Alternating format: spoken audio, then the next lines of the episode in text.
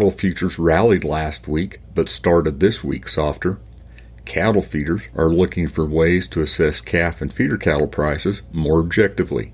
Coming up on your weekly calf news price point, presented by Cattle Currents Wes Ishmael.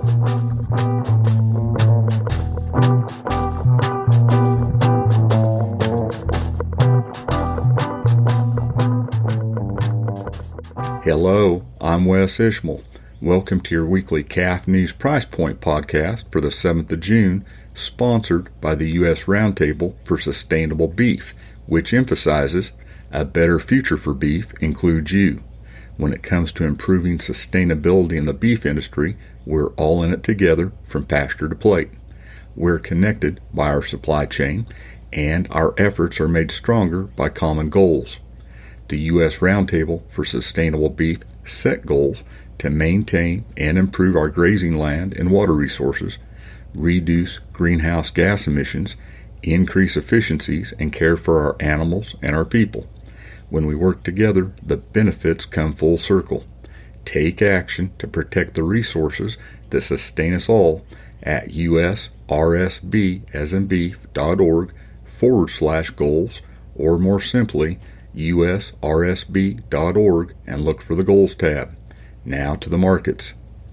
Cattle futures rallied last week, supported by recent widespread rains boosting pasture conditions in some areas, planting progress taking some steam out of corn futures, and some thinking the price lows are in or near.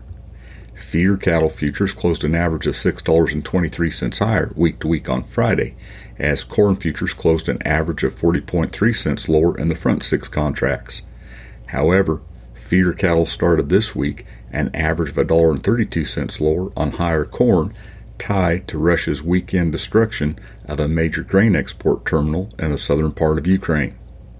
The futures market has begun to regain some optimism for feeder cattle heading through the summer, as it should, says Andrew P. Griffith, agricultural economist at the University of Tennessee, in his weekly market comments. He explains the number of cattle placed on feed from December through April was 2.4% more, or 229,000 head more than the same five months the previous year. Given the smaller calf crop in 2021 compared to 2020, Griffith says the increase in cattle on feed is even more significant, meaning even fewer cattle to place in the coming months, which should provide feeder cattle a boost moving through the summer and into the fall.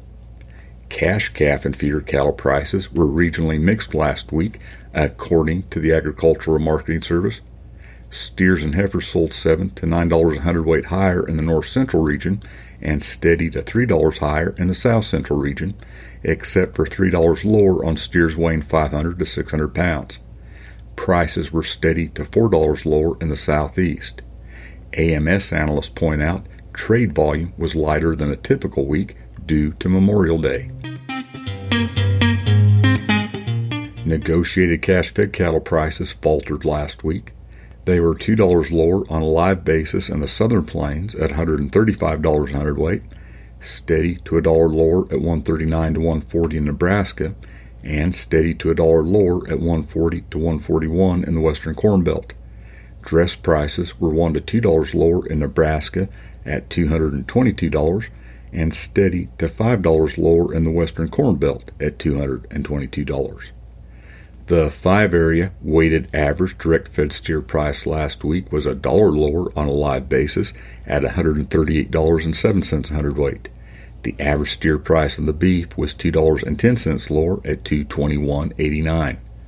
Griffith points out the cash price continues to trade at a premium to June live cattle futures, but the cash price direction last week suggests cash prices want to decline to the futures instead of the other way around. He adds that it's important to understand that the futures market price is essentially attempting to determine a price on a specific day, and that specific day is the day that the particular contract expires, or the last week of June in the case of the spot month. Live cattle futures closed an average of $1.96 higher week to week on Friday. They softened mostly an average of 57 cents on Monday.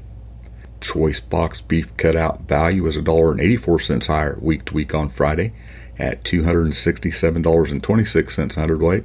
Select was $3.52 higher at 250.02. Remember, a better future for beef includes you. When it comes to improving sustainability in the beef industry, we're all in it together from pasture to plate. We are connected by our supply chain, and our efforts are made stronger by common goals.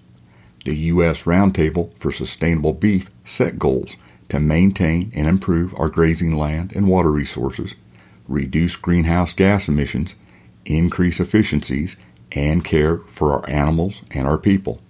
When we work together, the benefits come full circle. Take action to protect the resources that sustain us all at usrsb.org. Total cow slaughter through the first 20 weeks of this year was 6% more than last year, according to the Livestock Marketing Information Center in the latest Livestock Monitor. According to LMIC analysts, the U.S. has processed about 150,000 more cows than the same time in 2021, with beef cow slaughter the primary driver, averaging more than 75,000 head per week this year compared to last year's 65,000 head, and driven by drought and higher input costs. LMIC analysts note the current pace of beef cow slaughter implies an annual reduction in the national beef cow herd of more than 2%. Finally, this week, cattle feeders and other industry stakeholders would like to see the feeder cattle market become more objective in its pricing methods, according to a recent survey conducted by the Red Angus Association of America Specifically, respondents to the survey believe the current emphasis on hide color needs to be replaced. According to Tom Brink, CEO of the association and administrator of the survey, these results portray the sentiment of the cattle feeding sector and many others involved in the beef industry. He explains the logic of moving in the direction they desire certainly makes sense.